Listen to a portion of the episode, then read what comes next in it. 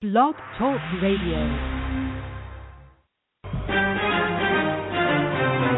This is our common ground, alternative activist empowerment talk radio, speaking truth to power and ourselves. Who are you? You don't know. Don't tell me Negro. That's nothing. What were you before the white man named you a Negro? And where were you? And what did you have? What was yours? What language did you speak then?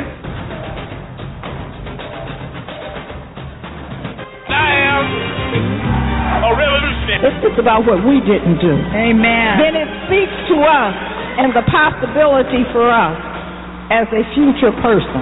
Because ultimately, our people's future resides on what we do outside of the White House. African descent fairly, America failed. She put them in chains. The government put them on slave quarters, put them on action auction blocks, put them in cotton fields, put them in inferior schools, put them in substandard housing, put them in scientific experience experiments, put them in the lowest paying jobs, put them outside the equal protection of the law, kept them out of their racist bastions of higher education, and locked them into positions of hopelessness and helplessness. The government gives them the drugs, builds bigger prisons, passes a three strike law, and then wants us to sing God bless America? No, no, no. Not God bless America. God.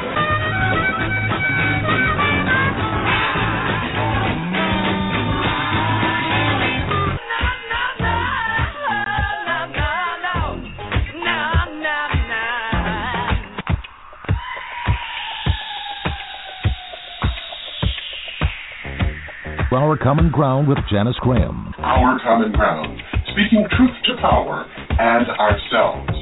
Our common ground, a higher ground for discourse, discussion, solutions, and ideas. I'm Janice Graham, and I'll be listening for you. Talk, talk that matters. Transforming truth, truth to power, one broadcast at a time.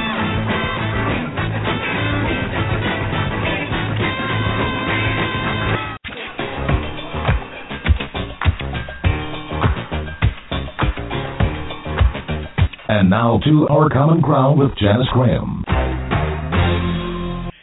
And good evening to each and every one of you. I am so pleased to have you here on our common ground where we offer offer safety and truth as we see it. As uh, I always think of it is that it is the black truth of our lives. Thank you for joining us. I am just so pleased. The rain has cleared here in in uh the upper plantation. and I but but I like rain. There's a word for people who like rain. I like rain and I like snow and I like lightning and there's a reason why I like all those things. And it really has something to do with the telephone. People don't call you. People are not asking you to go somewhere or to pick them up. The world is very quiet when it rains, snows, and there is lightning. I am um kind of on it this Saturday evening and we thank you for spending your Saturday evenings with us here at our common ground. Tonight at our common ground, we are going to, we've got a lot to do. And many of you always email me and ask me, how come your opening is so long? It's so long because the message is so long and it needs to be, it helps to get us in place it helps me to get into place to get focused. And of course some of my best friends are on cp time. You all know what that means. So we hope that you have your refreshments. Uh i'm on water tonight. Um hope you have your branch bourbon or your a and W root beer or your my favorite Dr pepper and that you have your chips and your hummus. Alpha, I know you are out there and you are just ready to dip right on in into your hummus and and tabbouleh. I know you've got it going on as you recover from your very serious illness and I can tell you folks I am so glad to report that he is progressing every day that um he has learned to have tolerance and patience for the time that it is going to take for his body to heal. And we're just so happy you have no idea. For those of you who are new and you do not know who Alpha is, Alpha is the host of the Alpha Show. He's our political guru who drills down on the issues of justice and politics in this nation, and he does it better than anyone you have ever heard. Take it from me. He is found on our network, the TruthWorks Network, and he will be coming back to his Friday nights as soon as he heals and he is the vice president of TruthWorks Network, but I get the final say. So as soon as I say it's okay. Uh, for our new listeners and for those of you who are not following us on Facebook, uh, following us on Twitter, uh, we want you to do so in order to get the information that you need. For instance, for every episode of Our Common Ground, I am posting reference materials so that you don't call up saying things that I have to remind you that other people can hear you. Um, so I hope that you will take some time during the course as we listen uh, tonight because this is Listen, Learn, and Liberate Radio at Our Common Ground tonight. I hope you will follow us on Facebook. There's another reason for doing that.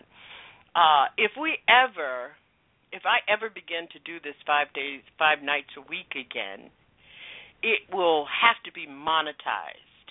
And in order for me to get grants from some of these black organizations, you know, I got to say, oh, yeah, 32,000 people listen to me every Saturday night. I can bring those 32,000 people in support of whatever you do if you support and and and give us the the money that we need to make this a radio show five nights a week. I'll do that. I can talk I can talk 3 hours a night, 5 nights a week. Yeah, I can do that.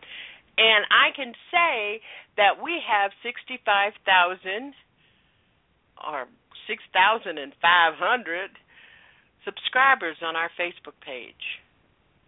If I can't write that in a grant uh, application, I'm not getting any money. So you all better get busy and call your friends and call um uh Aunt Nene and them to to to subscribe up on our Facebook page and start following us at Janice OCG and Twitter. And all you have to do when you go to Twitter, all you have to do is retweet the stuff that I tweet or repost the stuff I post on on Facebook. And for those of you who do, thank you so very much. We've got a lot of work to do uh, tonight, and this is how it's going to go. Oh, a news item that some of you might be looking for. I know Alpha, this is really going to be right up your speed. Um, Suge Knight, the former, the founder of Bad Boy Records or whatever the name of his record company, Thugs Gone Crazy or whatever the name of his record company is. He's a huge rap uh, producer, executive director of the company that uh, Tupac Shakur uh, was in his company when Tupac was assassinated, uh, was found dead. Suge Knight was found dead in his jail, cell today in Los Angeles. Um, it, it was a small item that was somewhere. The other thing I do want to mention is that Serena Williams she still is the greatest athlete in the world. Yes, in the world. Uh, we were sorry that she was not able to grab that Grand Slam uh, on on last night, on Thursday night, but you know that's that's the way competition goes sometimes. It was clear to me, and I hope it was clear to you, that Serena Williams was a, a, a, a much more skilled and competent player. If you have followed her throughout your career, her career, especially over the over the last season, if you if you have seen her play, than Vinci, who uh, shut her down from this Grand Slam uh, I thought that Serena's knees were going and that the shadow on the court was getting in her way. Um, you know, people who play tennis pay attention to stuff like that. So Serena uh, Serena Williams, we still you are the greatest of all time. The greatest of all time. You are our this generation's Muhammad Ali. This is how we're going to do it tonight. We'll be reviewing and examining the truth about the policies and intent of what we know as the war on drugs. I'm going to play some clips. Um, I have borrowed clips from a documentary which I very much think is something that you ought to take a look at, and we'll give you information because you can buy the whole documentary for a dollar ninety nine cents. One dollar ninety nine cents, or if you have Netflix, it's on Netflix for free, and the name of it is "The House I Live In." And we also have adopted some audio from Michelle Alexander and others to help us walk through. Because we need to talk about a side of the war on drugs that we don't often talk about. The money making behind the politics, how the war, drug war uh, can be considered a slow uh, genocidal policy on poor people, and the racial profiling for sheer government absurdity, the war on drugs is really hard to beat. After three decades that we were where we were paying attention, but this war on drugs and the import having to do with racial oppression in this company in this country really began in 1857 punitive policies, illicit drugs are more easily available, drug potencies are greater, drug killings are more common, and drug barons in this country are richer than ever. So we're going to be looking at some material, listening to some material. And I mean, there are very few you realize we live in a war zone, right? Everybody, all two of you who don't, hold your hands up. And I know you're a little bit confused. Hold your hands up. It's okay. Nobody's gonna. We're not gonna judge. We're not judging. But most of us, especially people who who have been with this program over the last thirty some years, been with this program over the last uh, seven years that we've been on the eight years that we've been on the internet live streaming, realize that America is a war zone. And that essentially black people, essentially black people, are war prisoners. Uh, how, how, I just want you to understand. How many of you understand that? I understand that with my elaborate educational credentials and and unique uh, and high powered professional credentials.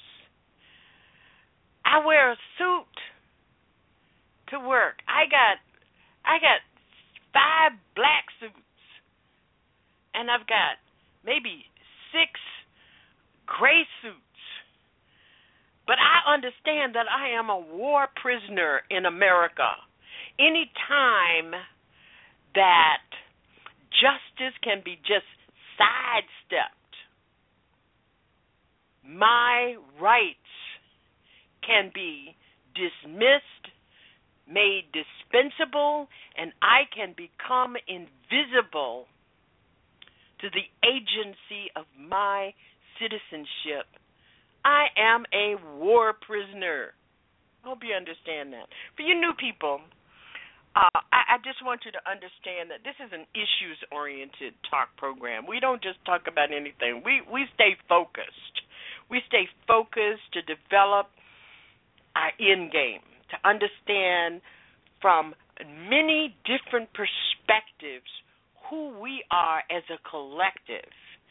Uh, we look at our national agenda, but we also look through the lenses for our local agenda, but we keep our eye on our blackness, about our people, and we extract the I out of the discourse and concentrate on the we. We live in a country. We understand at our common ground that we live in a country that finds us dispensable and sees justice simply as a convenience. And when it is inconvenient or it's an impediment to profit, it is sidestepped. It falls away. So, tonight at Our Common Ground, we're going to be looking at the stages of how this war on drugs, which was really not a war on drugs, it was a war on us, and it was never about drugs. It was about who can we manipulate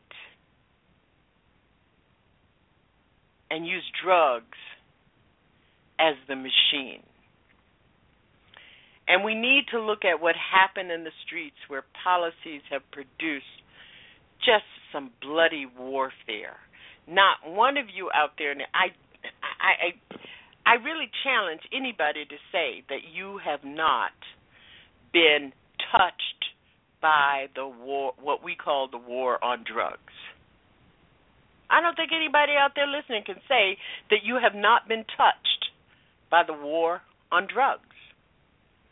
You got a niece or a nephew, a sister or a brother. Uh, some of you might have a mother or a father, a son or a daughter, a nephew or a neighbor, or a best friend's child. You know someone who is dead, has been damaged, has been injured, has been forever tainted by this thing called the war on drugs.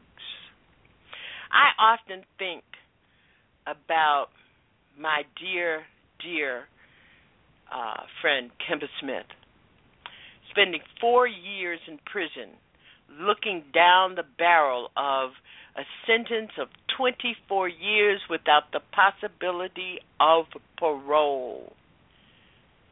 She never took drugs, she never dealt drugs, and she never bought drugs. Caught up. A war prisoner. You're listening to Our Common Ground. I'm Janice Graham.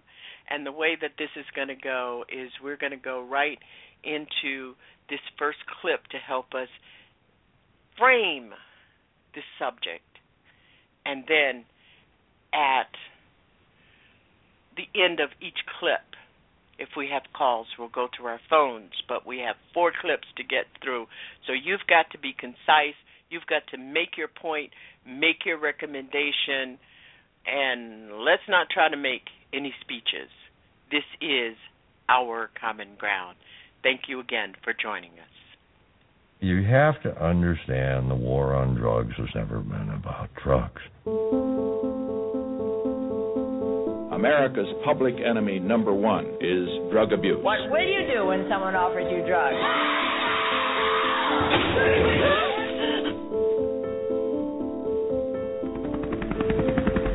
We intend to end the drug menace and to eliminate this dark, evil enemy within. Put them away. Put them away where they Three belong. strikes and you are out. Somebody down the road said drugs are bad. Okay, there's no argument there. But think about where we are 30 years later. I do what I have to do. I know how to survive. Yeah, I got some weed too. Don't let her run. The war against drugs is heating up. I think they should have wrote prison guard on my forehead when I was born because it just fits me. I say he's a criminal. Let him go to prison. I have a life and 30 year sentence. 20 years for drug trafficking. I have life without parole for three ounces of methamphetamine. Of the 2,600 people I've sent to federal prison, I've seen three or four kingpins. We're incarcerated poor people who are drug addicts. You're watching poor, uneducated people be fed into a machine like meat to make sausage. Law enforcement agencies get rewarded in cash for the sheer numbers of drug arrests. My money's ours now. That's my money now. The scale is unbelievable. Nobody jails their population at the rate that we do. All sorts of people get a financial interest. Taser gun manufacturers, healthcare providers, phone companies. You build a bed, they fill the bed. And you'll get rich, and we'll get rich, and we'll all be rich together.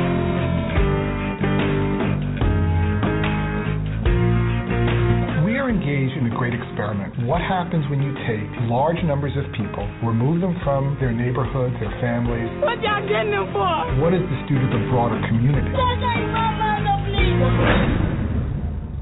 The drug war is a holocaust in slow motion. This is a war on all Americans. I think people keep saying, well, that's about them. Well, no, it's about you. If you ask the question, why are some drugs legal and others illegal? Why are cigarettes and alcohol legal and pharmaceuticals in the middle and these other drugs, marijuana, you know, other ones illegal? You know, some people sort of inherently assume, well, this must be because there was a thoughtful consideration of the relative risks of drugs and, you know, but then you think, well, that can't be because we know alcohol is more associated with violence than almost any illegal drugs and cigarettes are more addictive than any of the illegal drugs. I mean, heroin addicts routinely say it's harder to quit cigarettes than it is to quit heroin. So, so it's not as if there was ever any kind of National Academy of Science that a hundred years ago decided that these drugs, these ones had to be illegal and those ones legal. And it's not as if this is in the Bible or in the Code of Hammurabi. I mean, nobody was making legal distinctions among many of these drugs back in until the 20th century, essentially. So if you ask how and why this distinction got made, what you realize when you look at the history is it has almost nothing to do with the relative risks of these drugs and almost everything to do with who used and who was perceived to use these drugs right?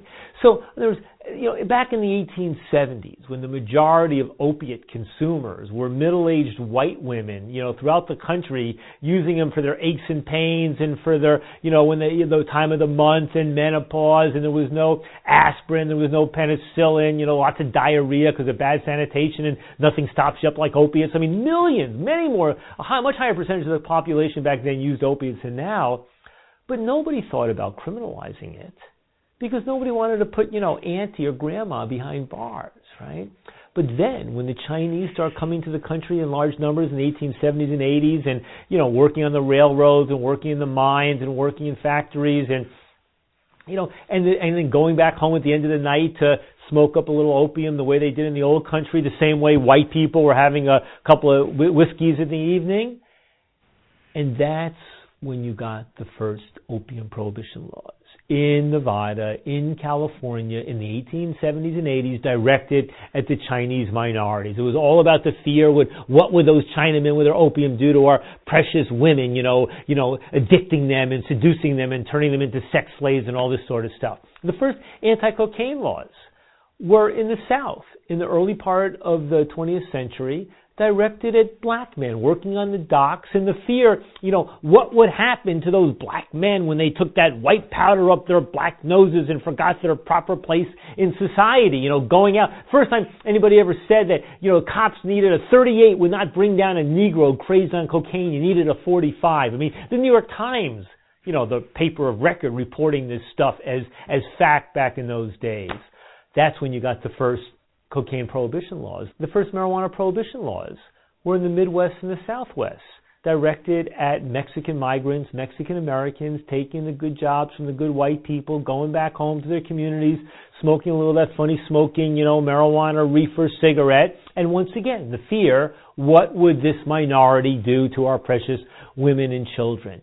So, I mean, it's always been about that. I mean, even alcohol prohibition was to some extent a broader conflict between the white white Americans and the not so white white Americans, right? The white white Americans coming from northern and western Europe in the 18th early 19th century with all of their stuff, and then the the not so white white Americans coming from southern Europe and eastern Europe in the late 19th and early 20th century, bringing with them their beer and their vino and their you know their slivovitz, right? I mean, it was all about that type of conflict, and it wasn't as if the white white Americans weren't also consuming it's just many of them knew that when you criminalize a vice that is engaged in by a huge minority of the population, and you leave it inevitably to the discretion of law enforcement as to how to enforce those laws, those laws are not typically going to be enforced against the whiter and wealthier and more affluent or middle class members of society.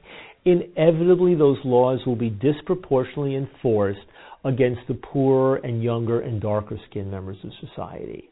So, to some very good extent, that's really what the war on drugs has been about. When people talk about it as the new Jim Crow in this wonderful book by Michelle Alexander with that title, it's about understanding that, you know, the war on drugs is not just about race, and it's not just about targeting black and brown young people because God knows, I mean, millions of white people have been swept up in the war on drugs as well.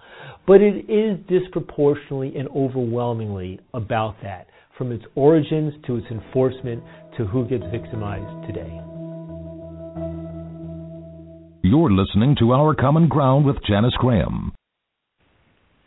And we want to thank you once again for being with us.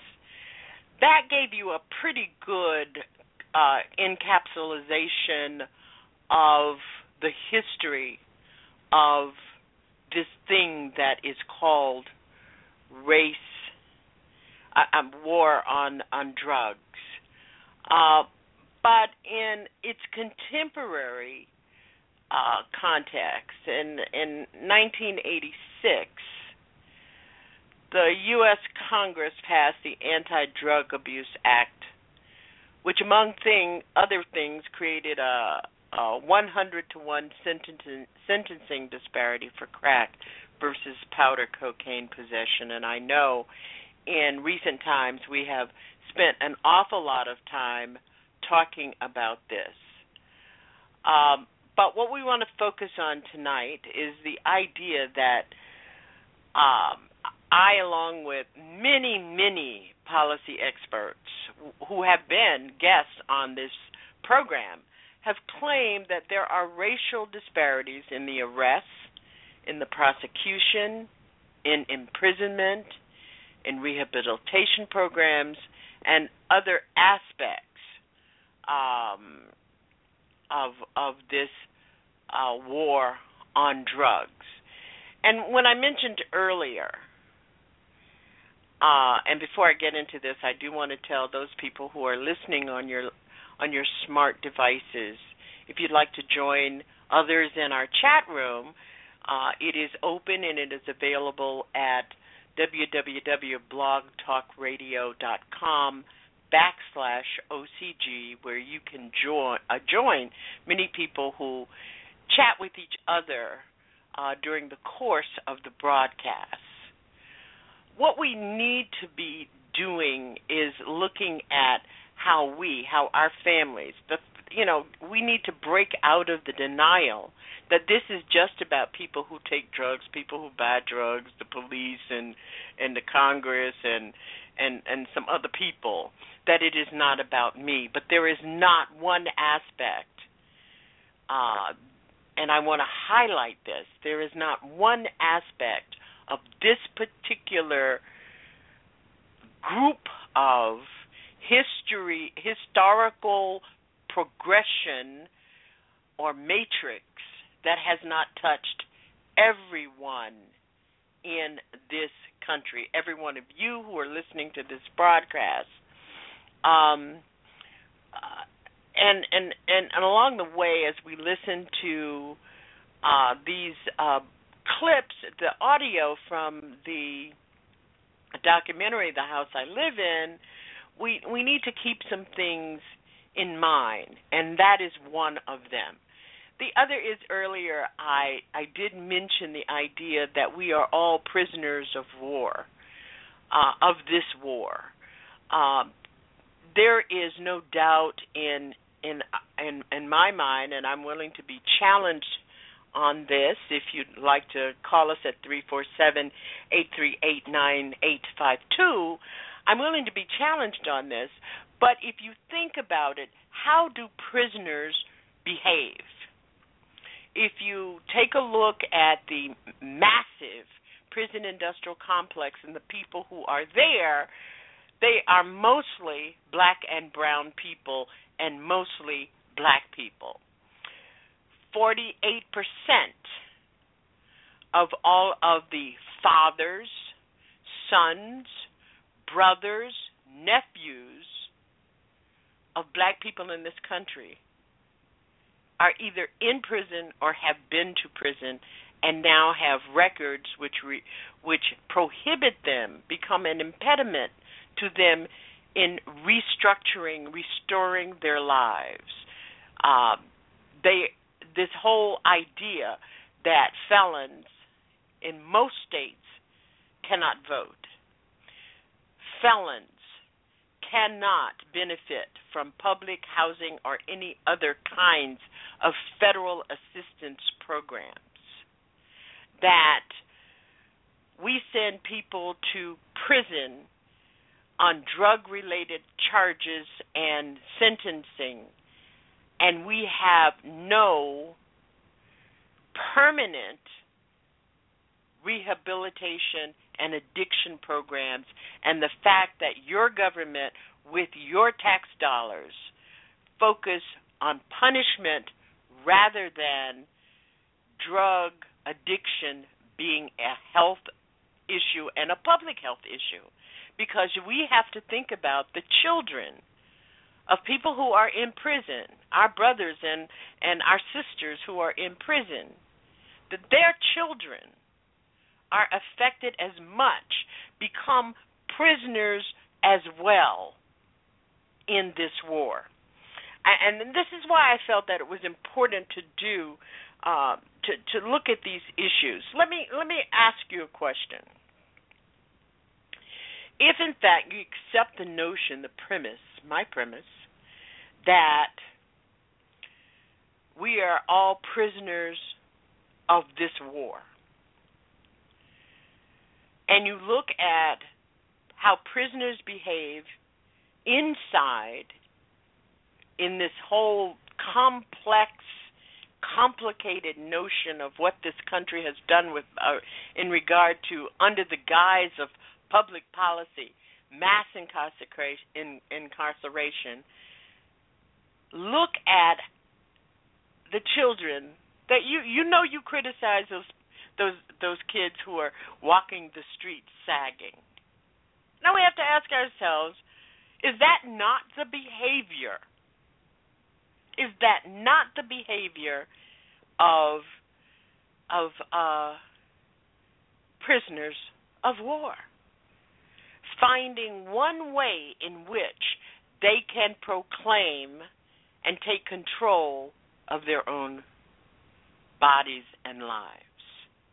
That can't be prohibited, but proclaims, I am me. Is that what what's happening? Is that what is happening in the music that young people enjoy? Is it is that what is happening in young people's seeming refusal to understand the code of behavior that you and I operate under because they are prisoners of war? That's my question. You know, one of the things that I've been talking about, and you all are going to laugh, just go ahead and laugh and get it over with. But um, I have a three year old who is uh, a male, a grand, my grand prince he has been potty trained in regard to urinating for months, but he refuses to give up the poop. And I am thinking that one of the things that he is doing is proclaiming his control. This is something that I control. Because he clearly, I mean, he'll go in a closet so you can't watch him have a bowel movement. The war, the battle is on when you place him on the toilet to do it. He's proclaiming, I'm controlling my own. And I think that that is some of the things that's happening to our children. Our number is 347 838 9852. And since we don't have any calls, we're going to go to clip two. For the past 40 years, the U.S. government has maintained the same policy total prohibition. Most of us take the drug war for granted.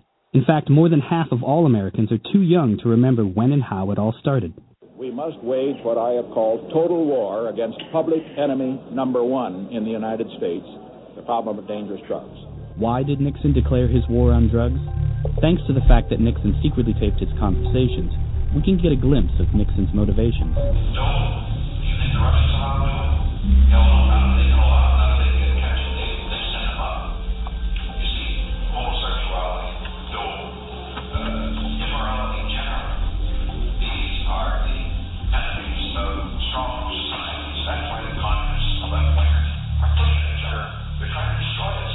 It was political, and it was used as a way to go after the student protesters, the anti war protesters, and the hippies. You peel back the history, and this whole thing started from a racist perspective. This is what Richard Nixon said, according to Haldeman. Says, this is in the late 60s, right after the Civil Rights Movement. He says, you know, the, the problem is really the blacks.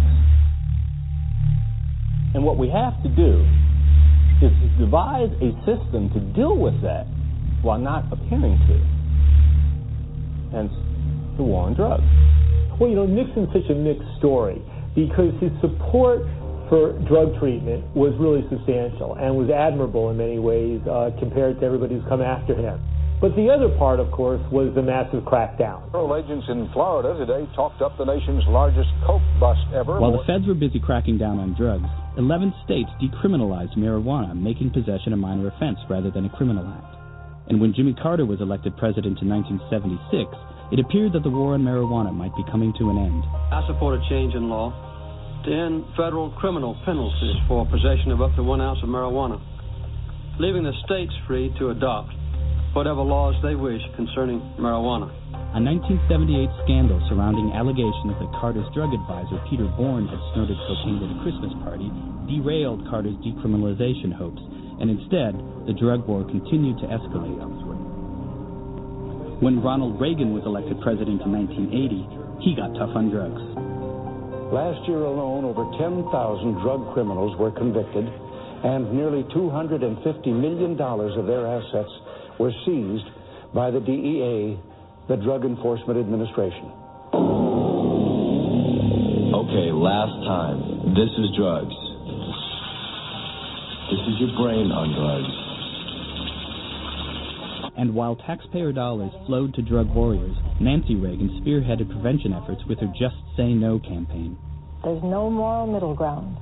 Indifference is not an option. We want you to help us create an outspoken intolerance for drug use. I am Mike Tyson, a professional fighter. You can keep drugs out of your life and knock them out of society by saying no. Say no to drugs. After being elected in 1988, George Bush got tough on drugs too. Our 1990 drug budget totals almost $8 billion, the largest increase in history. Look, everybody wants to be cool, but doing it with crack isn't just wrong, dead wrong.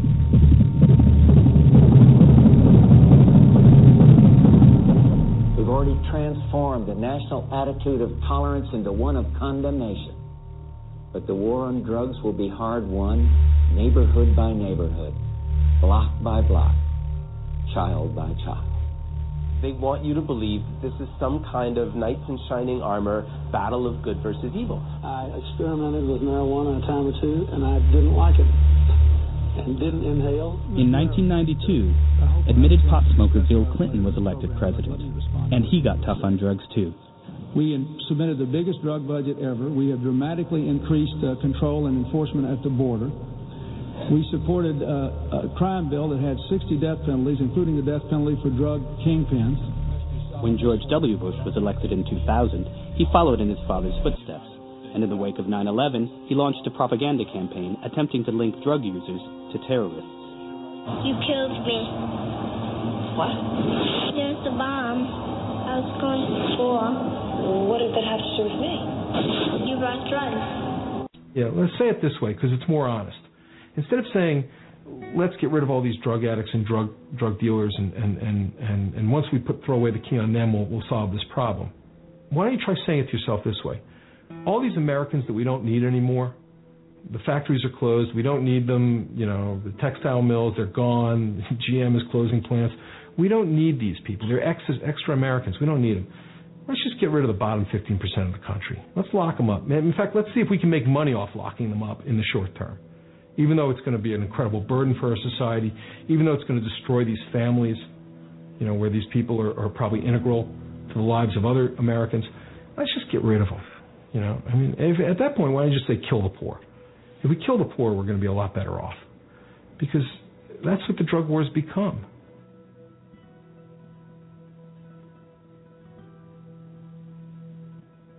My father was a war crimes investigator in Europe after World War II, and we often talked about his experiences. I was reading the work of Raul Hilberg, who wrote about the destruction of European Jews and the Holocaust. We've long known that the process of destruction was an undertaking step by step. I realized that there was a chain of destruction, that what he was talking about could be expressed by links in a chain around the world in more than one society. People do the same things again and again, decade after decade, century after century. Now, this chain of destruction begins with the phase we can call identification, in which a group of people is identified as a cause for problems in society. People start to perceive their fellow citizens as bad, they're evil. They used to be worthwhile people, but now all of a sudden, for some reason, their lives are worthless. The second link in the chain of destruction is ostracism, by which we learn how to hate these people, how to take their jobs away, how to make it harder for them to survive. People lose their place to live. Often they're forced into ghettos where they're physically isolated, separate from the rest of society. The third link is confiscation. People lose their rights, civil liberties. The laws themselves changed, so it's made easier for people to be stopped on the street, patted down, searched, and for their property to be confiscated. Now, once you start taking people's property away, you can start taking the people themselves away. And the fourth link is concentration. Concentrate them into facilities such as prisons, camps. People lose their rights. They can't vote anymore, have children anymore. Often their labor is exploited in a very systematic form. The final link in the chain of destruction is annihilation. Now, this might be indirect by, say, withholding medical care, withholding food, preventing further births. Or it might be direct, where death is inflicted, where people are deliberately killed these steps tend to happen of their own momentum without anybody forcing them to happen. I think a lot of people would be disturbed and outraged by the thought that any part of this process could be going on in America. But it wasn't until I began studying the drug war that I realized that some of these same steps were happening. For instance, identification. All of us agree that the gravest domestic threat facing our nation today is drugs. The way to take a problem and make it a huge problem is first you ask the wrong question, and then you feed us the wrong answer. Who's responsible? Let me tell you straight out.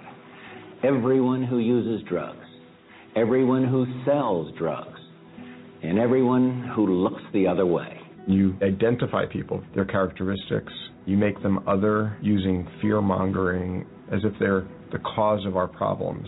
These people are killing our kids. These people are disrupting society. These people are wrecking our society. Secondly, ostracism. Society learns to hate drug users. If you're a casual drug user, you're an accomplice to murder. You apply special laws to them that don't apply to others. Now, all of a sudden, these people who've previously just been identified as drug users become criminals. If you break the law, you no longer have a home in public housing. The ultimate effect is isolation, being cut off from mainstream society. We started out, we identify them, we figure out who they are, then we start making laws to prevent them from being around our children. You push them out of the places where they may be successful, and so where do they go? The area of the least opposition, the modern American ghetto.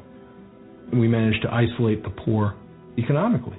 You force them out of the place where they could live and work and possibly be successful, and now you make them, you make them criminals. So once the economics has done its business, then you can have different levels of policing. You can you can change the rules. arrest. What? You got a bench warrant, probably for drugs. Hey guys, you know the program. Get the hands up, turn around. Confiscation. Any property they find on you can be subjected to civil forfeiture. The money's ours now. That's my money now. Federal and local police seized these vehicles after their occupants allegedly purchased cocaine and other drugs. If we're seizing their property, it's really a simple next step to start seizing their persons. Holloway was arrested on charges of resisting arrest and wandering with the intent to buy drugs. In the drug war, there's more that's being confiscated. Okay? What's being taken from them is all hope in a future. What y'all getting them for? The warrant we told you was in narcotics. With the drug war, we've gone as far as the concentration phase. My government says we're fighting a heroic war against drugs and the war against people who use drugs. And frankly, a lot of them are just going to have to be locked up. Extraordinary numbers of people are in prison because of drugs, yet it is not a place to get drug treatment. They come out, and then we're surprised that we have the highest recidivism rates, and that results in this cycle of incarceration and overcrowding. This concentration of people, whether it's in inner city ghettos or in prisons, create a culture of hopelessness that is incredibly corrosive. When they don't have any prospects, people turn to drugs. And then we'll pursue them, and we'll be able to hire a bunch of prison guards and parole officers and narcotics detectives and drug treatment people. In the short term, uh, some people have jobs. Annihilation. That's not happening with the drug war in this country. But there are subtle but real ways that don't involve indiscriminate mass killings, such as preventing births. $200 cash payments to women addicted to crack to be sterilized. Violence in prisons. Severe overcrowding sparked jailhouse riots. 27 inmates died yesterday. People swept up in drug war violence. 140 drug killings this year. An Iraqi war veteran was killed after SWAT team officers stormed his Tucson, Arizona home in a drug raid that turned up no drugs. Now, it's important to remember or to realize it isn't that the war on drug users is the same as what happened in other societies, but that both are wars on ordinary people, people who are just like us. You've got to have an enemy for everything. The way that uh, Germany in the 30s rebuilt their infrastructure, rebuilt their their industries, and rebuilt their pride, their nationalism, was by saying that these people, this group of people, is the cause of all of our woe, and if we hate them, we'll be better off. You're listening to Our Common Ground with Janice Graham, transforming truth to power, one broadcast at a time. And now back to Janice. And there you have it. And if you do not think, as you listen to this broadcast, some of you are getting ready to go to church tomorrow morning, and some of you are getting ready to play golf tomorrow and go shopping or do go around about your lives. Understand that you are those people. Unless, of course, you're part of the 1% in this country. All the poor people, all the working people, they are those people. And I have to disagree on one and that is that annihilation is happening. As this drug war or the war against us becomes more insidious, it has become more militarized. We have had a different kind of law enforcement transformation in this country since this war began. So here we are with an army instead of a police department who have tear gas, who have rubber bullets. But since January 1st, 2015, there has been 450 murders or killings by police officers in the cities and land and and and, and in this country related to associated with a drug war that is being carried out against our communities under the cover of law and killing is acceptable. At some point, we have to become des- we have become desensitized. And, and and don't get me talking. You know, over the last six years, we have had Judge uh, Gray, uh, Neil Franklin, who is the uh, past national president of the uh, um, law enforcement against uh, prohibition leap. Neil franklin at one time was actually co-hosting with me for a number of programs. We have had tom ash we have had a number of people who are associated are and on the inside of this war. And it has ramped up since our police departments have begun to militarize. The reason that Michael Gray was stopped, the, and you know that the image and understanding of most American people at the killing of Trayvon Martin was that he was probably a drug dealer. The first thing that they did what was was be able to demonstrate that he had smoked some marijuana. Um, so we have this war has created a certain kind of permissiveness to wage rage and wage against ordinary citizens. Most killings that have happened and police departments and grand juries have said, "Oh, it was an accident, it wasn't intentional," have happened because drug warrants were being served. You recall about two years ago, our Common Ground voice, uh, Barbara Arnwine. She was the uh, she's the former. She was then and is now the former uh, executive national executive director of the Lawyers Committee for Civil Rights under law, a drug warrant was issued for her nephew who did not live with her, and the Maryland State Police essentially tear gassed, broke down her door in Prince uh, County, Maryland, PG County, and held she and her 78 year old mother for hours and tore up her house, destroyed her house. So the the, the those that they the, the those that they have categorized as the targets of this war on drugs is not as has been highlighted here been about people who buy or use it's been about all of us. You're listening to Our Common Ground, and we invite you to join us in our chat room at blogtalkradio.com backslash OCG and to follow us on our Facebook. we're going to go for a break, and you can give us a call to discuss, make comment about what you've heard tonight, your thoughts about this war at 347 838 9852. At Our Common Ground, we help you build your consciousness. Now, whether your ego gets involved in all of this and destroys it is another thing. I'm Janice Graham, and at 347 838 9852, I'll be listening for you.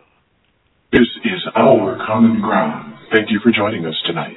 Transforming truth to power, one broadcast at a time. Stay tuned.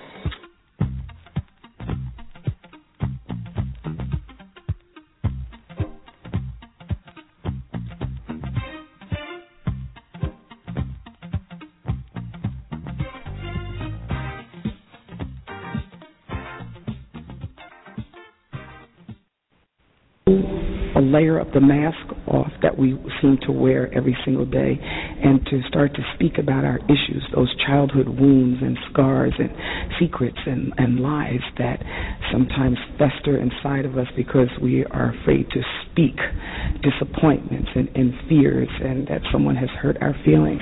So we're excited about it. We're asking one million people. I Declare a Show is where we deal with the difficult real raw right now. If it's real raw right now, thanks for coming over. Now you better come on in to the home of Real Raw Right Now Talk Media, the I Declare Show. IDeclareMedia.com. The I Declare Show is where we deal with the difficult real raw right now. IDeclareMedia.com. The I Declare Show. India Declare. Real, raw, and right now. India returns to Rip the Mic on September 15th, Tuesday, 9 p.m. The I Declare Show. Don't miss it.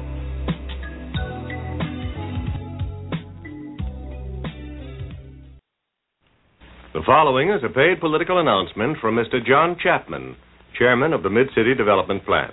It does not necessarily represent the viewpoint of this station. Ladies and gentlemen, you ask, what are the Negroes kicking up such a fuss about? You ask, what do they want? Well, I'll tell you what they want. They want our jobs and our houses and our churches and our country clubs and our beaches. Now, down south, they know how to handle them. They keep them out of their schools and their parks and their restaurants. Up here, we gave them the inch and they took the mile. We gave them education, we gave them jobs, we gave them neighborhoods of their own. And what are they doing now? They're demonstrating. They're marching up and down the streets and carrying signs. They're saying, We want full citizenship. We want full integration. Well, let me tell you this God made them black because they are different. And no bleeding hearts and no new laws are going to change them overnight into white men. You are the resistance. This is our common ground, broadcasting bold, brave, and black. You'd better know.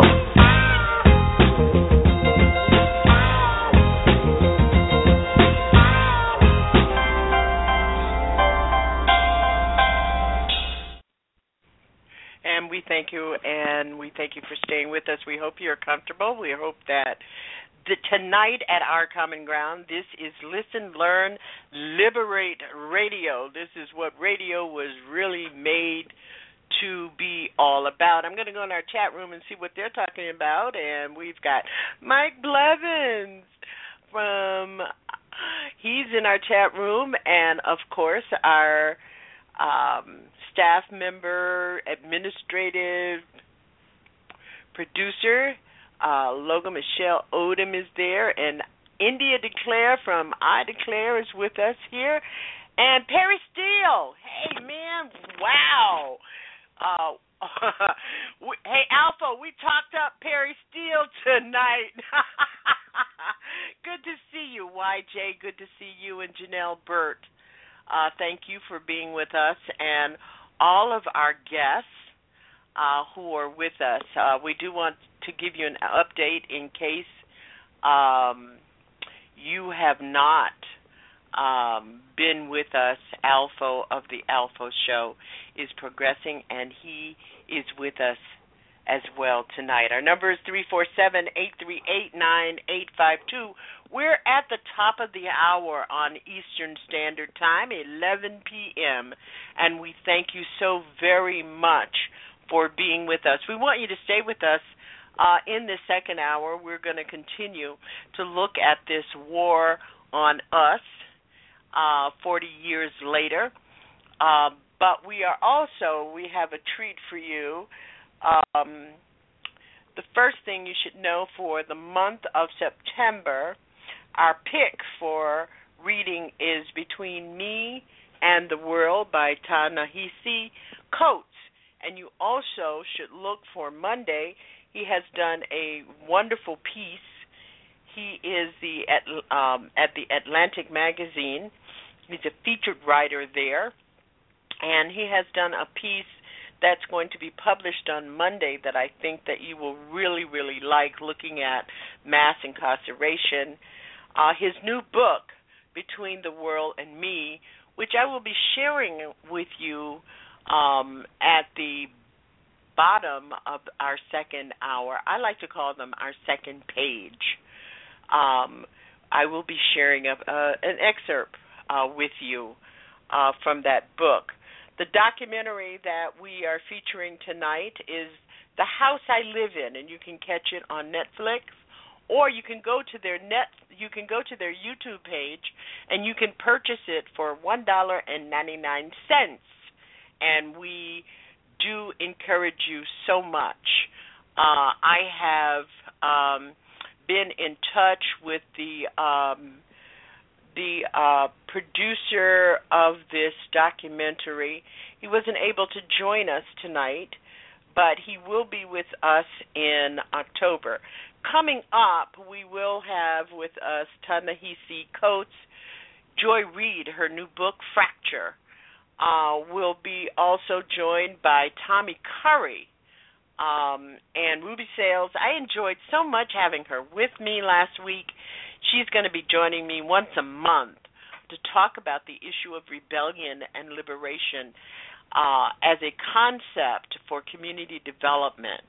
We do want you to really look at these issues in the context that these are issues that exist in your community. And there are organizations in your community, all, uh, there are organizations all over this country. And if they are not, you should create one. Uh, if this is something that uh, a passion that that that is running through the village called your heart.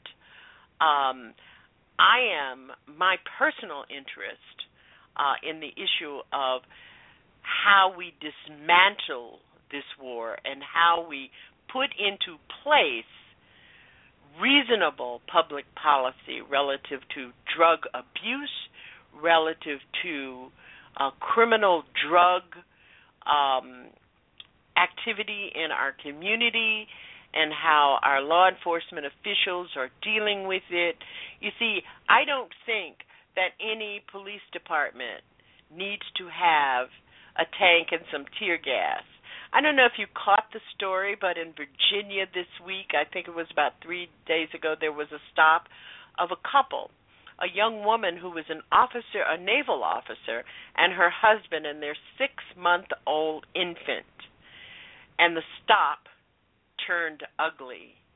And it ended up with 30 shots through their car, killing both par- both of the parents. And the six month old is a survivor. These parents were in their 30s. This at some point, we've got to say what is unacceptable. We've got to say it to our Congress. But you know, but the thing is that the, our Congress is made up of a, a whole bunch of psychopaths, idiots, people like Rick Perry and Donald Trump and and and and Mitch McConnell. These people, John Boehner, have no recognizable intelligence to measure problems in our country, to weigh them, or to construct public policy. all they need, all they all they can do at this point, all they're doing at this point is allowing lobbyists, people who profit from the oppression of poor people, to write policy. And we're saying, oh well, you know, I said to a member of the um the Black Caucus the other day, I'm tired of saying, "Oh well." I'm tired of saying, "Oh, you're going to be involved in you're getting ready to." They're always getting the Black Caucus is always getting ready to do something. I bet that they plan their Black Caucus weekend that's going to happen next week, next month. They do that all all year. But they can't plan to have a rebellion in the Congress that calls out some of this nonsense. And the other is that we have a president who, at this point, has pardoned low level drug um, offenders, but hasn't really gotten to the meat of the problem. You're listening to Our Common Ground. I'm Janice Graham, and we are here each Saturday, 10 p.m. Our number is 347 838 9852. We invite you to make your comments about what you're hearing, um, whether or not the kind of information you're hearing. I know for some of you it's not new, but the way in which it's been put in this context, whether or not it's going to uh, transform the way you think about this war on drugs, because you know all you black people out there are saying the police need to do something about these drug people. I mean, um my mother, God bless her soul, my mother would call me and tell me about the, drug boys that live down the street. Um and um and they didn't have any jobs and they didn't have uh but they had cars and they stayed home and didn't go to school. All those drug boys. Um and you know that we supported so much of this policy that these these policies that have turned out to be detrimental to every one of us because these policies are the policies that have made us prisoners of war. I don't know about you, but for the first time in my entire life, and I have traveled when when uh, I was uh, camp uh, uh, the camp a campaign consultant at one point in my life uh, in Florida, and I was on the Bob Graham when Bob Graham was running for Senate um when when I would have to drive through these little tiny towns in Florida. And in Central Florida, you might as well be. That's Alabama. That's Mississippi. In the backwoods, that's what it is. Um, I wasn't fearful, but I will tell you now. When I get in my car, when I talk to my granddaughter, uh, a, who is a new driver with a new car, um, she's a young black woman uh, in a new car, and she always has her posse with her in her new car. It was a graduation gift when she graduated from um, college this past May. Um, when I'm talking to my grandson, who is as tall as most 20 year olds, um, about interaction in the public, I'm fearful. I am very fearful. Okay, let's listen up uh, more on this 40 years, 450 million arrests, and $1 trillion later, war on drugs that was really never just about drugs. While following the steps that so many Americans take through the world of the drug war, I couldn't help but notice that at every stage, black Americans were disproportionately represented. You know, in any war, you've got to have an enemy. And when you think about the impact, particularly on poor people of color, there are more African Americans under correctional control today in prison or jail, on probation or parole, than were enslaved in 1850, a decade before the Civil War began.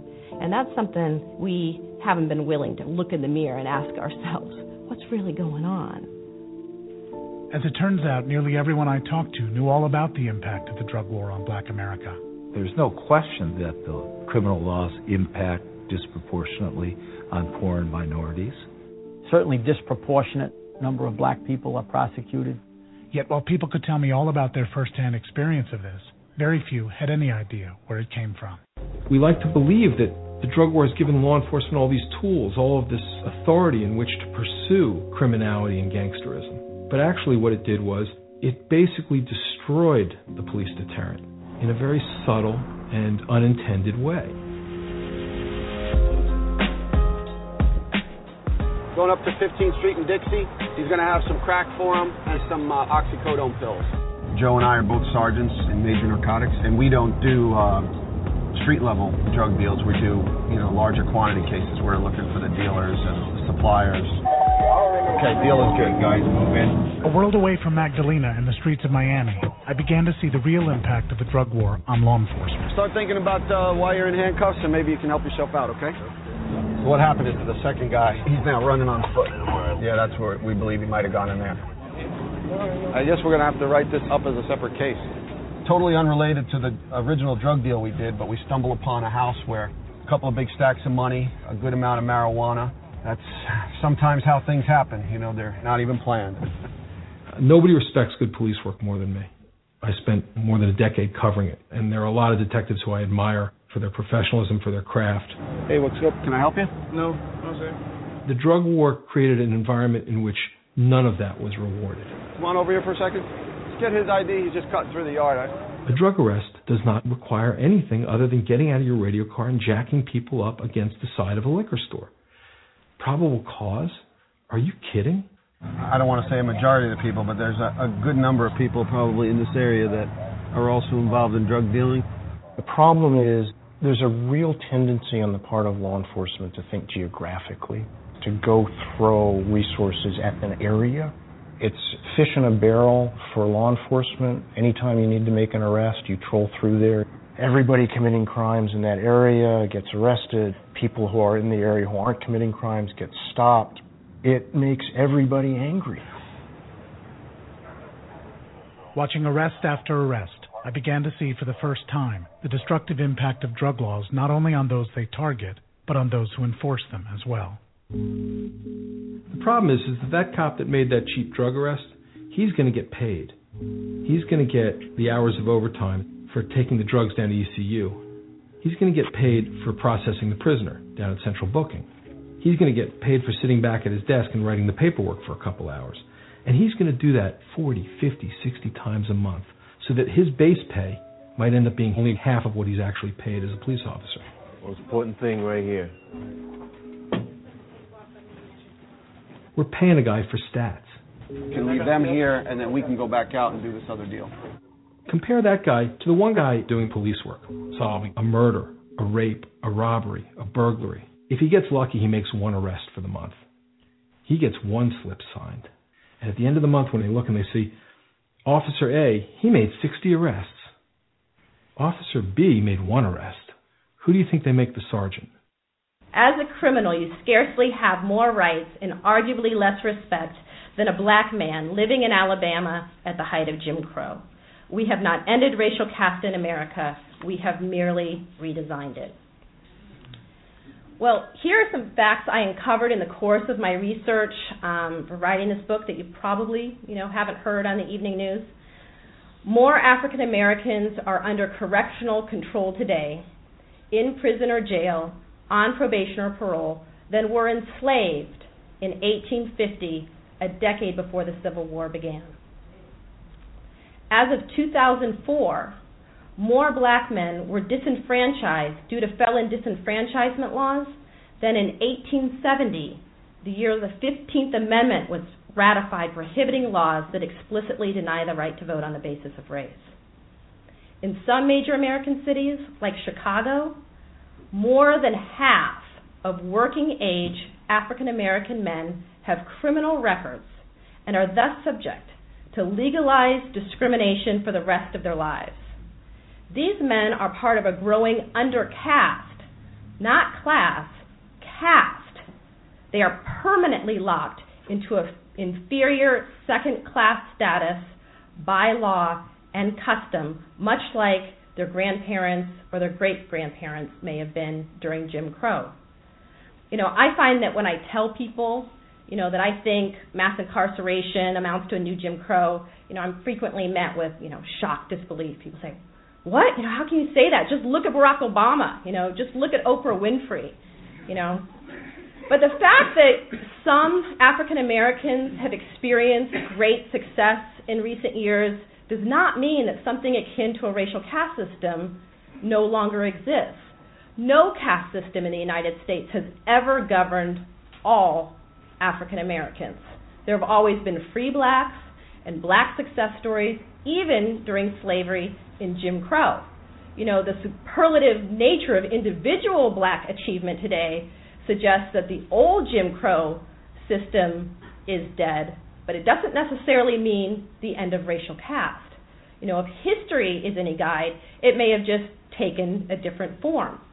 You know, any candid observer of American history, I think, has to acknowledge that the rules and reasons the legal system employs for enforcing status relations of any kind, they evolve and they change as they're challenged.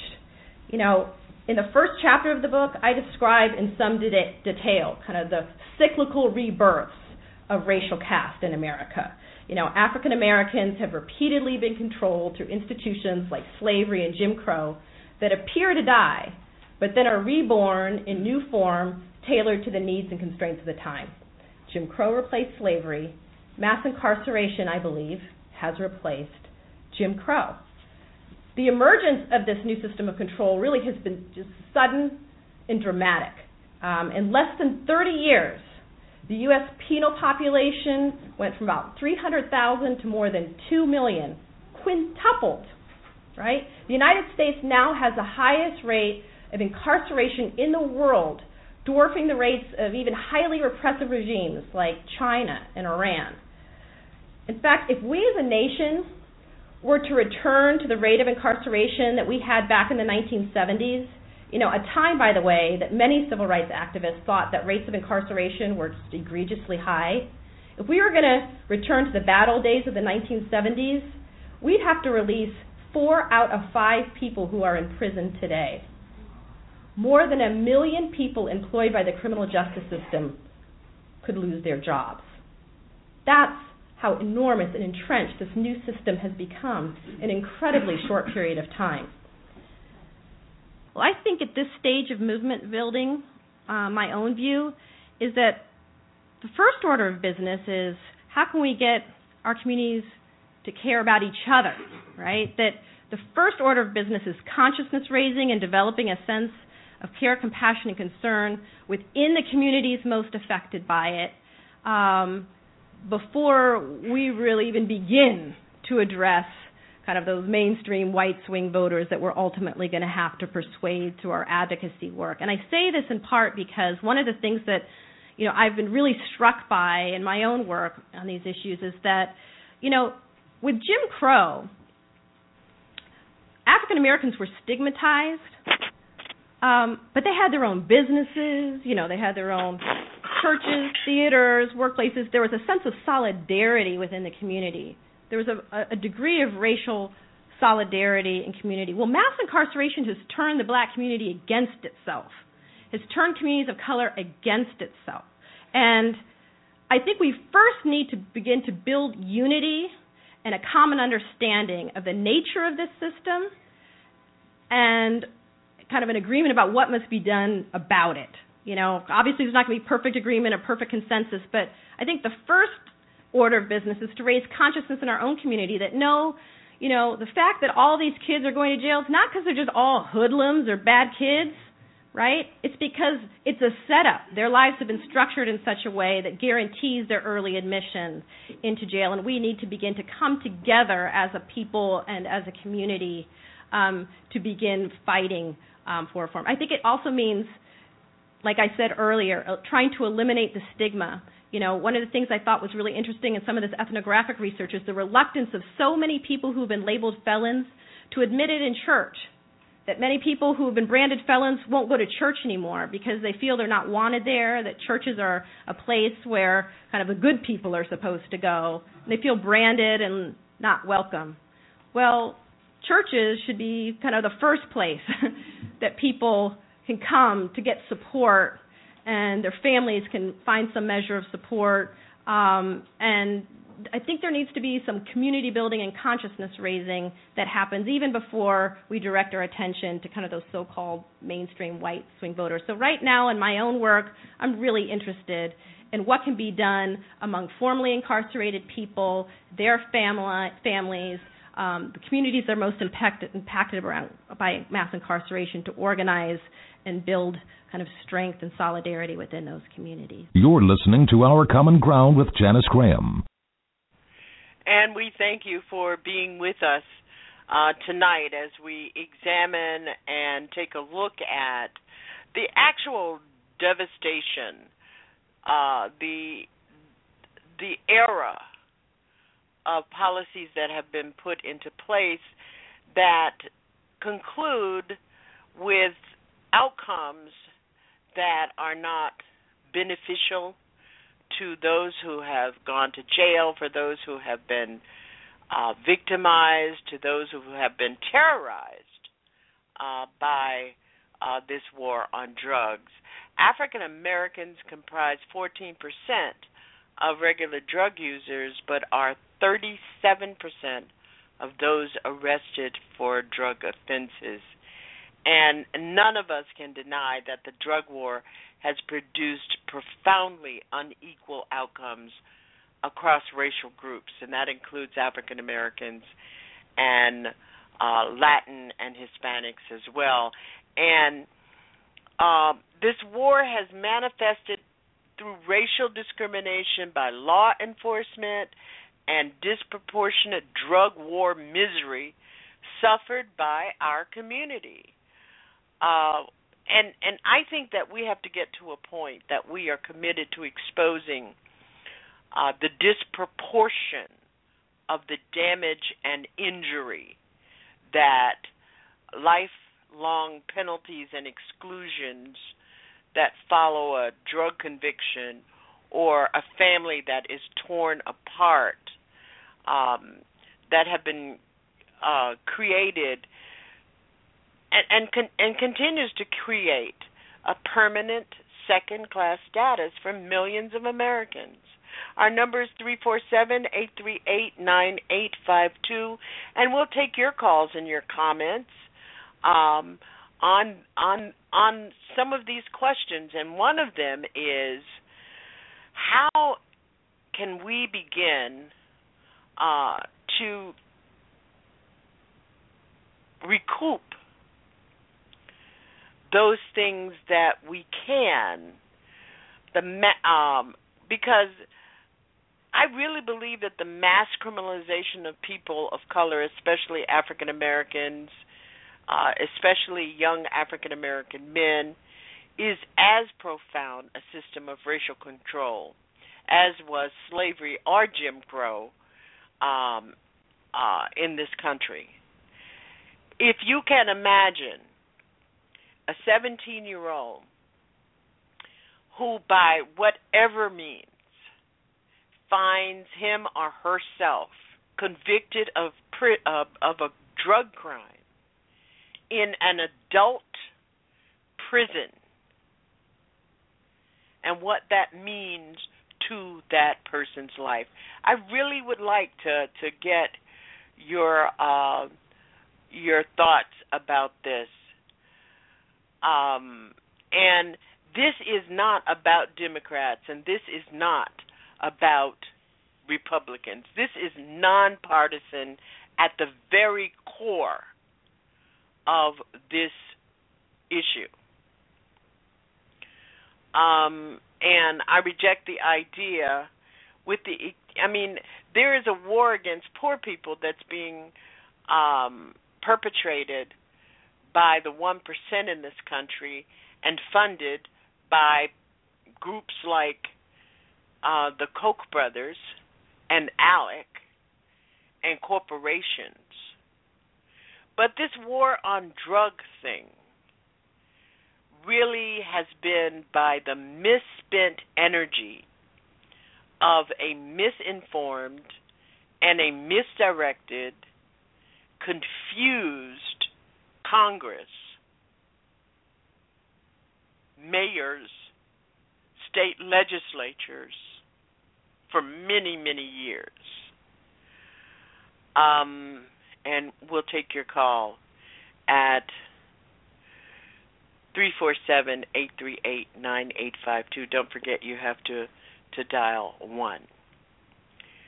We're gonna let you refresh your your drinks uh, for a minute, and we'll be right back to our program. Tonight is Listen, Learn, Liberate Radio at Our Common Ground.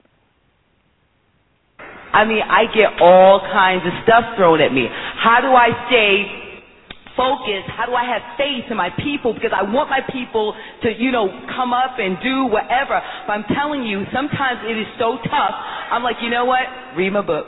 I, I think that um, all of us all of us are in the trenches, you know, and on different levels. Like I said, you know, I, I always try to think about whose shoulders I, I stand on. And I think God, Harriet didn't get too tired, you know. Um, and and I think it takes it takes a great effort, and I think a lot of it is a psychic injury. I know we do need to take care of ourselves, and and I and I want us to learn how to embrace and love each other and be patient with each other, and to understand how.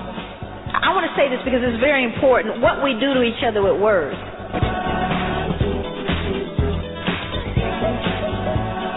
Talk that matters. Speaking truth to power and ourselves.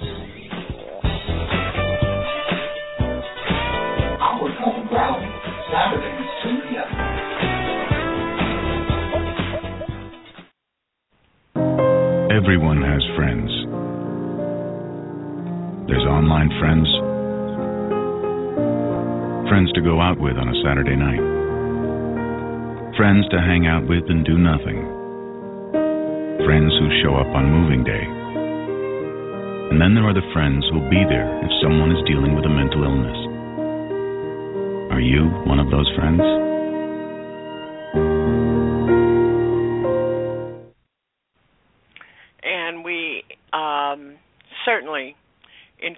You to be a friend.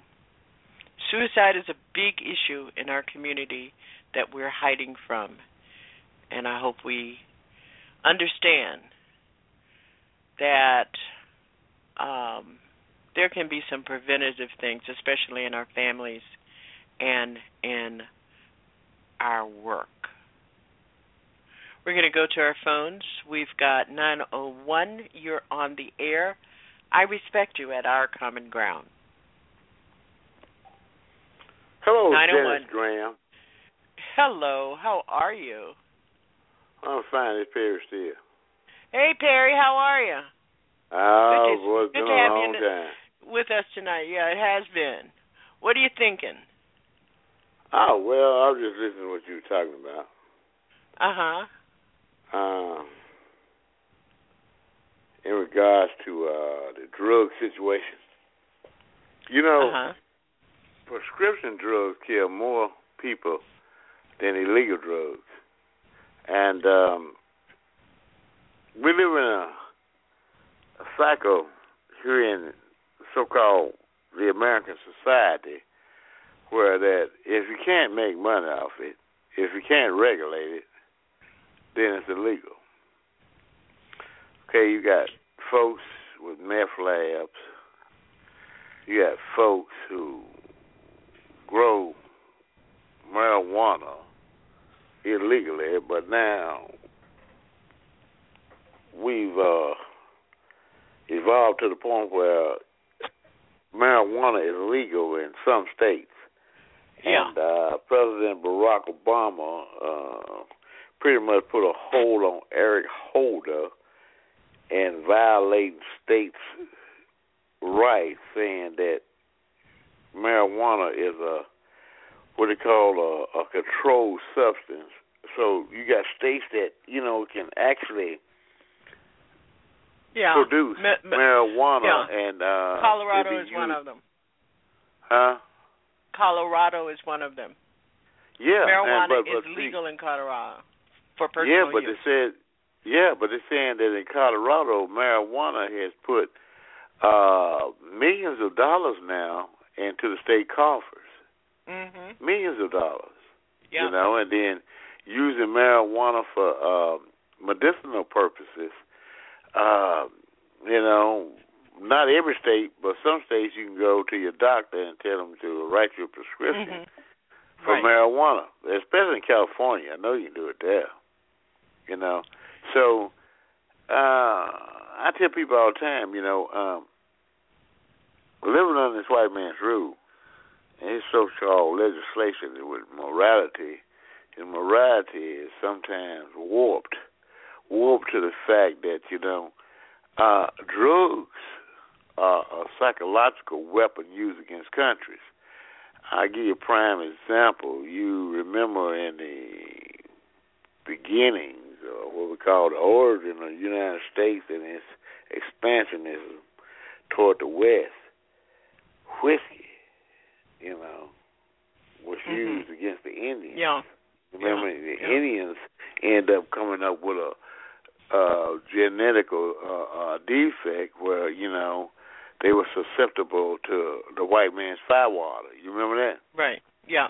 You know, but one of the things too is that, and we haven't gotten into it. If you look at the records of COINTELPRO, if you look at the Mm. records having to do with, you know, there's there's a the the I can't think of his name right now, but a reporter at um at the Mercury uh did the report on how cocaine was being moved into this country by by virtue of CIA operations. Mhm. Um right now and Ricky week- Ross. Ricky Mm-hmm. Ross, that's right. And right now there was there is uh, uh, uh, an article in one of the newspapers, and you can find it on my Facebook page, where gang leaders are now saying that the government needs to ramp up on the war on drugs because it was working. Well, it was working because uh, gangs generally were people were groups that were moving drugs into the community. But uh, uh, there's a there's a lot to be said uh, about how this disproportion of incarcer- drug uh, drug criminalization has to do with the kind of drug, the level of drug. Hey, Perry, I got some other people on the on the on on the board. Uh, good to see you. Good to have you back with us once more. And I hope you'll join us next Saturday. Maybe we'll do some roundup on this issue uh, with Neill Franklin from LEAP. Perry Okay, then. Steele, one of our old, old fans, been with us for a long time. 855, you're on the air. I respect you. Thank you for your call. Uh, good evening, Janice. Uh, India Declare here. How are you this evening? Good, thank you, Miss India, and welcome back on Tuesday night, uh, September 15th at 9 p.m., the I Declare show. What's your comment, India? Indeed. Uh, look, I wanted to. First of all, it's good to hear uh, Perry Steele uh, there. Uh, I wanted to uh, thank you for uh, this issue uh, and basically peeling back the um, uh, the many uh, injurious layers um, of uh, strategic and deliberate uh, oppression and suppression of poor and people of color in this country. And until we uh, get really consistent and, and, and, and serious about discussions like these where we can self analyze like our role in all of this madness, um, we will kind of continue to um, uh, uh, remain on this treadmill. And I just wanted to thank you really for taking the time to dig in and allot uh, two hours of airtime uh, to something that is so very important. And as you were asking uh, at the top of your program, uh, we have all been uh, touched by um, uh, this drug um, uh, maniacal, uh, uh, deliberate, uh, strategic, uh, injurious web, whether we know it uh, or not, or, or or what. We've all been touched by this, and um, it's it's it's it's very important uh, uh, that we continue to have these types Yeah. of issue discussions. So I just wanted to take my hat off to you and again just say on air as I've said to you privately, but thank you so much for supporting uh, I Declare Media and uh, and the show, and uh, we're looking forward. I'm actually working right now while I'm listening to you, so I'm looking forward to uh, coming back Tuesday. And uh, thank you, Janice. You are uh, a true leader. Uh, thank you Well, very much. Thank you, India, and we're certainly looking forward to you returning uh, on Tuesday night at 9 p.m. But, you know, to your comments, one of the things that comes to mind is that we have to connect the dots. Um, Yes. in this war on drugs, as we incarcerate millions and millions of people, 450 million people in the last 40 years, um, Mm. we have to begin to think about the implication of that, not only in terms of um, how we are empowering uh, private prison beds, how we are empowering, that's one dot. Here's the other dot, folks, how we are empowering the school to prison pipeline because of the prison demand by the pri- the private prison complex how we are Mhm. enabling the environment that incarceration creates for mental illness and our capacity to deal with that problem not only of Mhm. prison of young people who go to prison and I'm, and and they develop post traumatic stress disorder and other kinds of mental illnesses, but the mental illnesses suffered by their families, the health Mhm. impediments created by a mother at age 60 who has to watch and try to maintain a relationship with her son or daughter who is in a prison 150 or 200 or 300 or 500 miles away. The mm-hmm. stress that that places on that mother's health, existing issues that black people have and and and native people have and Latin people have around diabetes and blood pressure and kidney Mm. disease. Those are the dots that we have to connect. The the most important dot is the permissive environment that this war on drug creates for the militarization of our police officers and departments. The per- permissive nature of shooting and not talking. The permissive nature of drugs, drug use by police officers. And mm-hmm. as was pointed out in one of the clips, the profit that can be made by these arrests. And then our desensitization, desensitized nature of watching our communities destroyed because they were the drug dealers, they were the drug boys, they were the drug gang. It's all right to kill them in the street. You know, I woke up this morning, uh, India, with a a cynical beam that was going off in my head, and I I posted it in um in my uh on my Facebook, and I wrote, feeling a kind of cynical upchuck going on in my brain. We always declare Mhm. that when a 17 year old boy is gunned down and killed on a dark night in Florida, or a police officer sh- shoots an unarmed man in the back as though he's on an English hunt, or a young woman goes to jail for something no one can identify in a video, never to come out alive, or a whole black community flares up in a psychic cry of pain because one of their own has his spinal cord ruptured by police in the dark, or one of our sons is murdered under law and his body is left to rot uncovered on hot asphalt, we proclaim loudly, never forget. And then we always do. Thank you, India, so much for your call.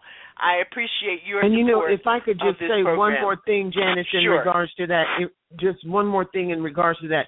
With everything that you just articulated, it it it, it I quietly seethed as I ached to my bones, and at the same time, when we know that the young male walked in that church in South Carolina, when law enforcement did uh, encounter him, it was reported that law enforcement bought him fast food before he was being processed.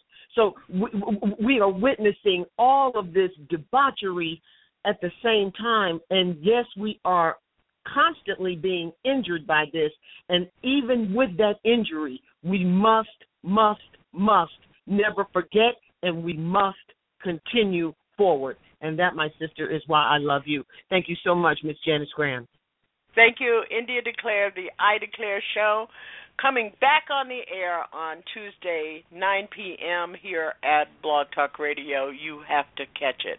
We're going to go in the conclusion of this program. We're shutting down our phones because we're going to be. I'm going to be sharing with you some portions of the Our Common Ground book selection for the month between me and the world and tell you about some of the people that we have invited to be with us in this second session of the 2015 broadcast season. I am going to be spending more intimate time with you. As you know, for those of you who have been with us for years and years, uh, one of the iconic features of this program has been that we always have guests yes and over the years i have had i would i would say almost every black scholar activist author commentator thinker doer parts of history um, that have lived in in in in my lifetime some of them are dead. J. A. Rogers, uh, Amos Wilson, um, Useni Perkins, Shaka Ta. Um, and we're going to, in this session, not have as many guests so that we can get intimately intimately closer on some of these issues because we've got to stay with it. Here we are in the conclusion of our Listen, Learn, and Liberate uh, program for tonight. I think a long time ago, we made drugs into this huge thing, and we've made it so illegal, and we've made it such a, a national issue with that tough on crime stance. I mean, you can't get elected if you don't profess to be tough on crime. First, we have to join together to ensure that drug dealers are punished swiftly, surely, and severely. You can't stay elected if you don't do things to be tough on crime. It's to toughen sentences, beef up law enforcement, and build new prison space for 24,000 inmates. You know, nobody can afford to be the first guy to say, wait a minute, we can't afford what we're doing, let's do something different. I thought I would talk to targets of the war on drugs, uh, drug dealers and users and their families, and hear a horror story about this system that was out to get them, and how much the drugs had hurt them, but then how much the drug war had hurt them more. I thought I would get that from them, and I thought from the people who worked inside the criminal justice system cops, jailers, judges, and so forth. I would hear the opposite view that we can't lock enough, up enough people, and that these people are guilty and should be punished this way, and if anything, the punishments should be more severe. Nothing could have been farther from the truth. What I found was that, first of all, everybody I talked to was a victim. Whether you were a direct victim of the war on drugs in its pointed aggression, or whether you were a victim of having to do with your life the meting out of that punishment. To be a cop in a system that is not actually just and is not actually improving public safety is to go to work hopelessly. To be a jailer within a system that incarcerates the poor needlessly and recklessly and destructively and does not and, and, and leads to increased recidivism so that we see the same people revolving dooring back into the jail who you let out last week or right back in here. That person knows they are failing at their function. Their function within the system of corrections is not correcting anything. After hearing so much about the failure of the drug war and the enormous harm it does, I wanted to better understand what drives it.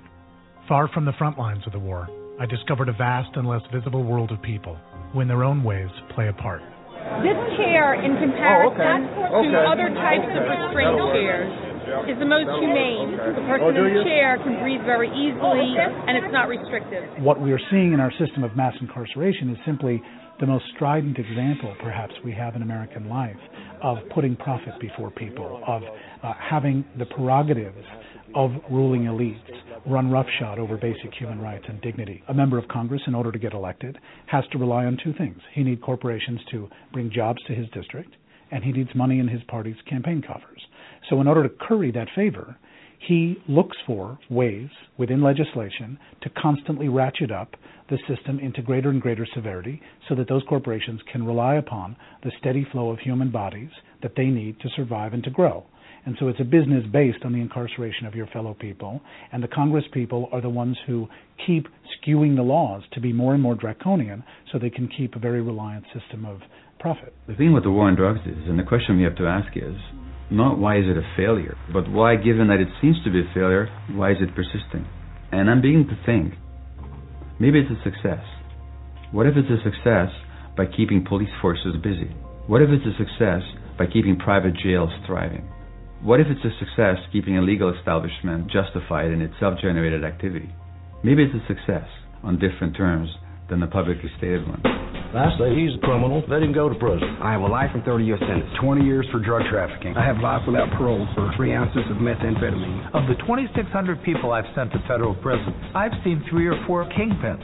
We're incarcerated poor people who are drug addicts. You're watching poor, uneducated people be fed into a machine like meat to make sausage. Poor people in America are changing color in a lot of ways. More and more white people are becoming poor. There's fewer and fewer jobs. There's more and more economic disenfranchisement. And so, as a result of that, you start to see a system whose complexion is uh, democratizing a bit. I don't want to pretend that it's now targeting whites on par with black people, but it is the case that what it's revealing is that it's ultimately driven as much by class as by anything else. And so I do think we'll see more and more of that in the times ahead, because what a nice thing for the drug war to be able to say, I'm not racist. And there's not really an argument for classist in the same way. And so it can just now start to consume new people. You will be put away and put away for good. Three strikes and you are out. The victory on Prop 36 was that we were able to find in California that 68% of voters were so fed up by the three strikes law that they've now voted in a change.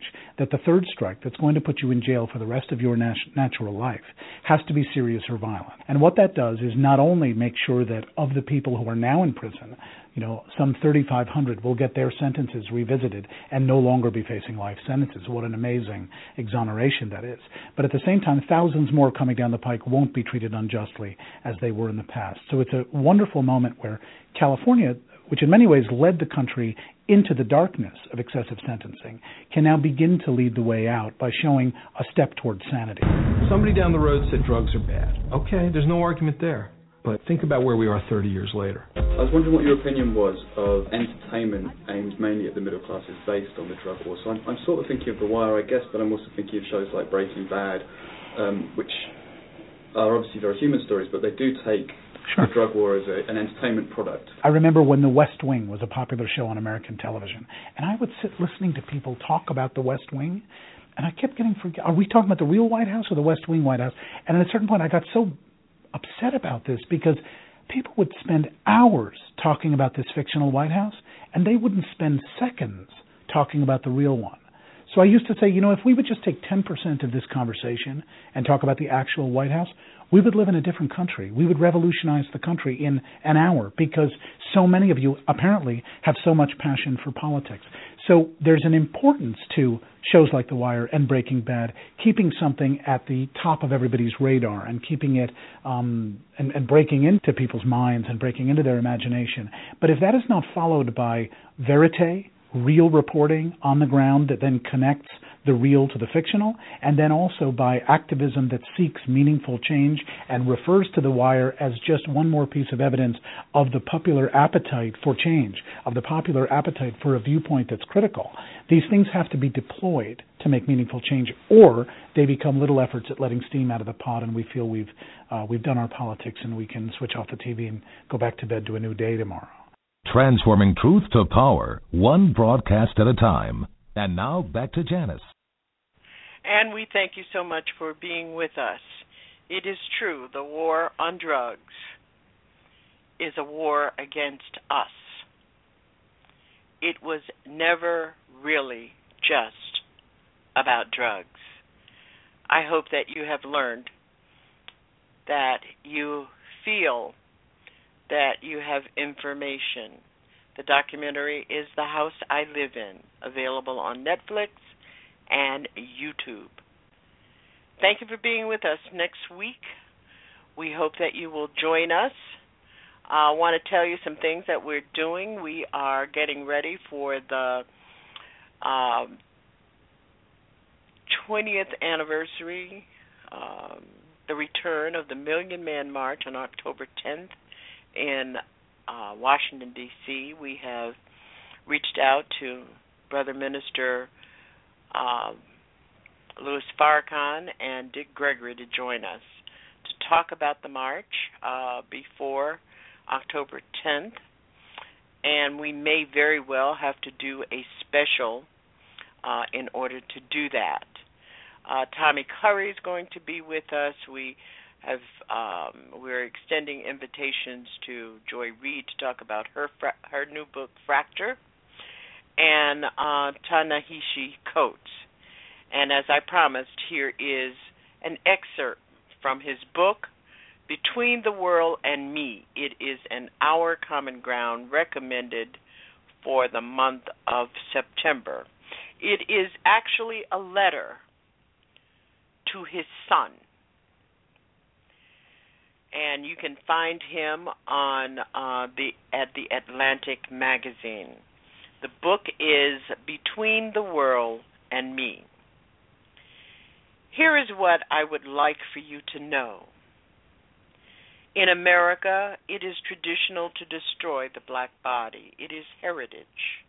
Enslavement was not merely the antiseptic borrowing of labor it is not so easy to get a human being to commit their body against its own essential interests. And so enslavement must be casual wrath and random manglings, the gashing of heads and brains blown out over the river as the body seeks to escape. It must be rape so regular as to be industrial there is no uplifting way to say this. I have no praise anthems, nor all Negro spirituals. The spirit and soul are the body and brain, which are destructible. That is precisely why they are so precious. And the soul did not escape. The spirit did not steal away on gospel wings. The soul was the body that fed the tobacco and the Spirit was the blood that watered the cotton. And these created the first fruits of the American garden. And the fruits were secured through the bashing of children with stove wood through hot iron, peeling skin away like husk from corn. It had to be blood. It had to be nails driven through tongue and ears pruned away some disobedience, wrote a Southern mistress. Much idleness, sullenness used the rod. It had to be the thrashing of kitchen hands for the crime of churning butter at a leisurely clip. It had to be some woman cheated with 30 lashes, a Saturday last, and as many more a Tuesday again. It could only be the employment of carriage whips, tongues, iron pokers, hand saws, stones, paperweights, or whatever might be handy to break the black body, the black family, the black community, the black nation. The bodies were pulverized into stock and marked with insurance. And the bodies were an aspiration, lucrative as Indian land, a veranda, a beautiful wife, or a summer home in the mountains. For the men who needed to believe themselves white, the bodies were the key to a social club, and the right to break the bodies was the mark of civilization.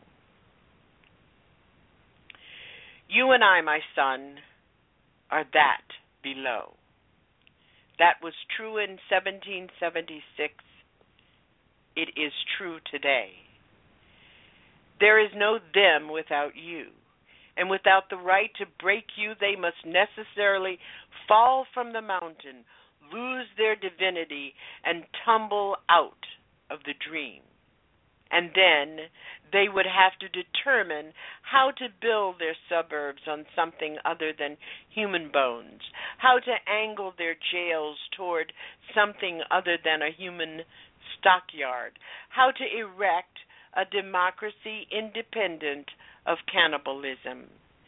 But because they believe themselves to be white, they would rather continence a man choked to death on film under their law, and they would rather subscribe to the myth of Trayvon Martin, slight teenager, hands full of candy and soft drinks, transforming into a murderous juggernaut.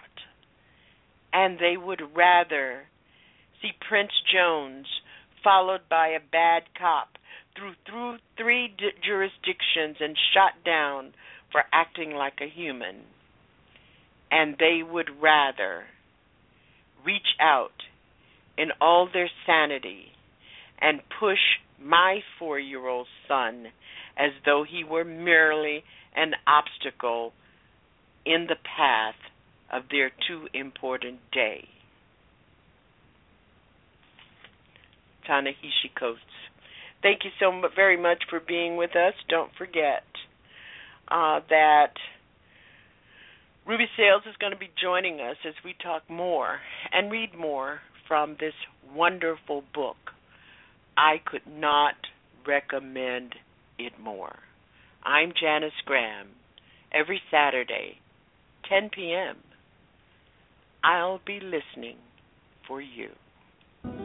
You've got to have an enemy for everything. The way that uh, Germany in the 30s rebuilt their infrastructure, rebuilt their their industries, and rebuilt their pride, their nationalism, was by saying that these people, this group of people, is the cause of all of our woe, and if we hate them, we'll be better off.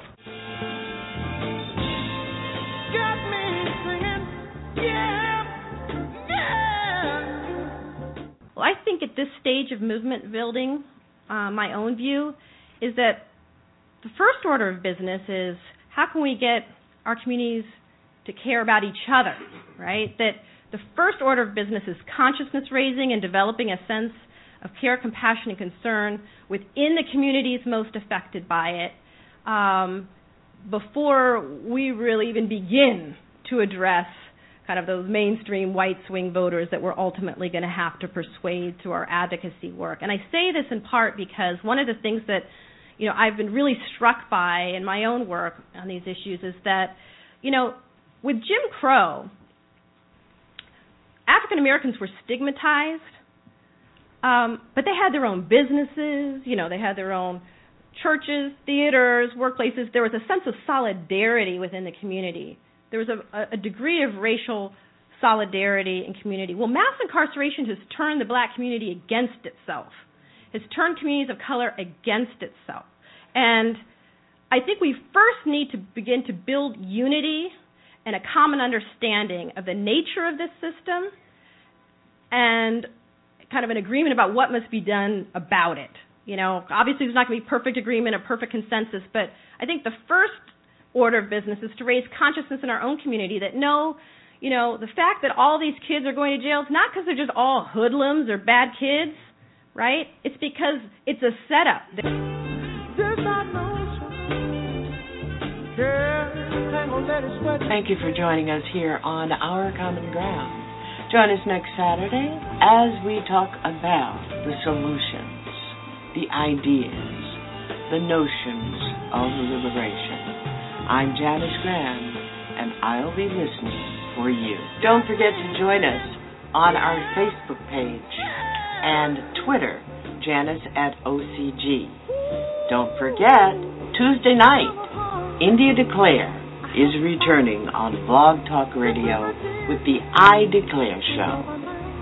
Support independent black media.